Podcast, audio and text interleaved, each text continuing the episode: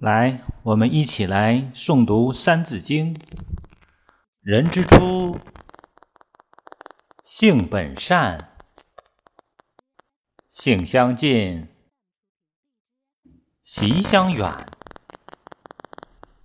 苟不教，性乃迁。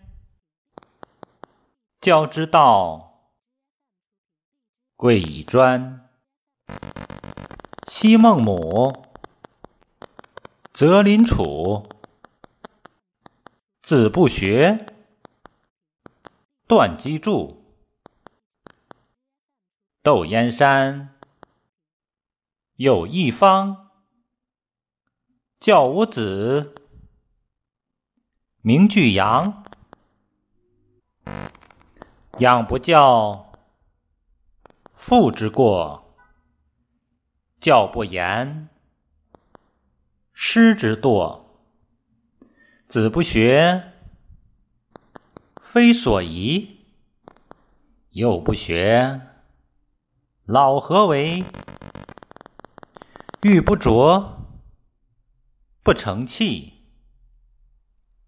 人不学，不知义。为人子。方少时，亲师友，习礼。仪，香九龄，能温席，孝于亲，所当执。融四岁，能让梨，悌于长，宜先知。这是给婴幼儿录制的一段一部分带读经典诵读的，呃，一些带读的录音，可以让孩子来听。后面这一部分是家长来听的，可以循环的让孩子来反复来听。带婴幼儿去经那个进行经典诵读的时候，不要更多的去教他，就让他反复来听，他自然而然就会慢慢来去重复，在重复的过程中。然后去濡染一些，去感受一些东西。家长不要刻意的要求结果。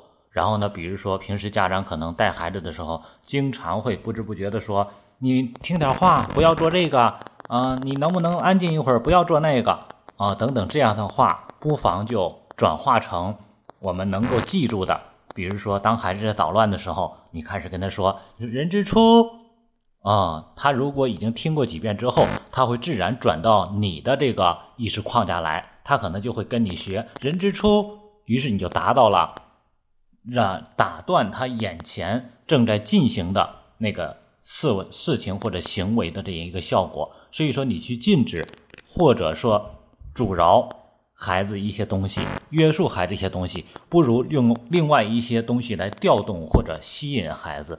这样达到的效果会更好一些，所以说，嗯，用经典来去濡染，让孩子去体验，从繁累的约束管教中脱身出来，真正带孩子在家庭中来体验经典能够带来的这种比较超然、比较闲逸的这种感觉，让教育不要成为越来越焦虑的那种状态。整部的《三字经》呢，嗯，是被分成了五个部分来去带读，每一个部分都可以来重复、重复、反复的来听，不要要求结果，听得多了，孩子自然耳熟能详了。《三字经》呢是宋末的杨应麟啊大学士来做的一个作品，他写的这个文章呢，当时为了应对这个文化的危机，所以说三字一句，而且押辙押韵非常的全，很适合孩子在。启蒙教育时候来去用这个第一部分呢，主要就是做的一些概括，就是人之初性本善，也就是说针对教育孩子的一些初级的一个观念的引导，让我们有一个意识，啊，这个是第一部分。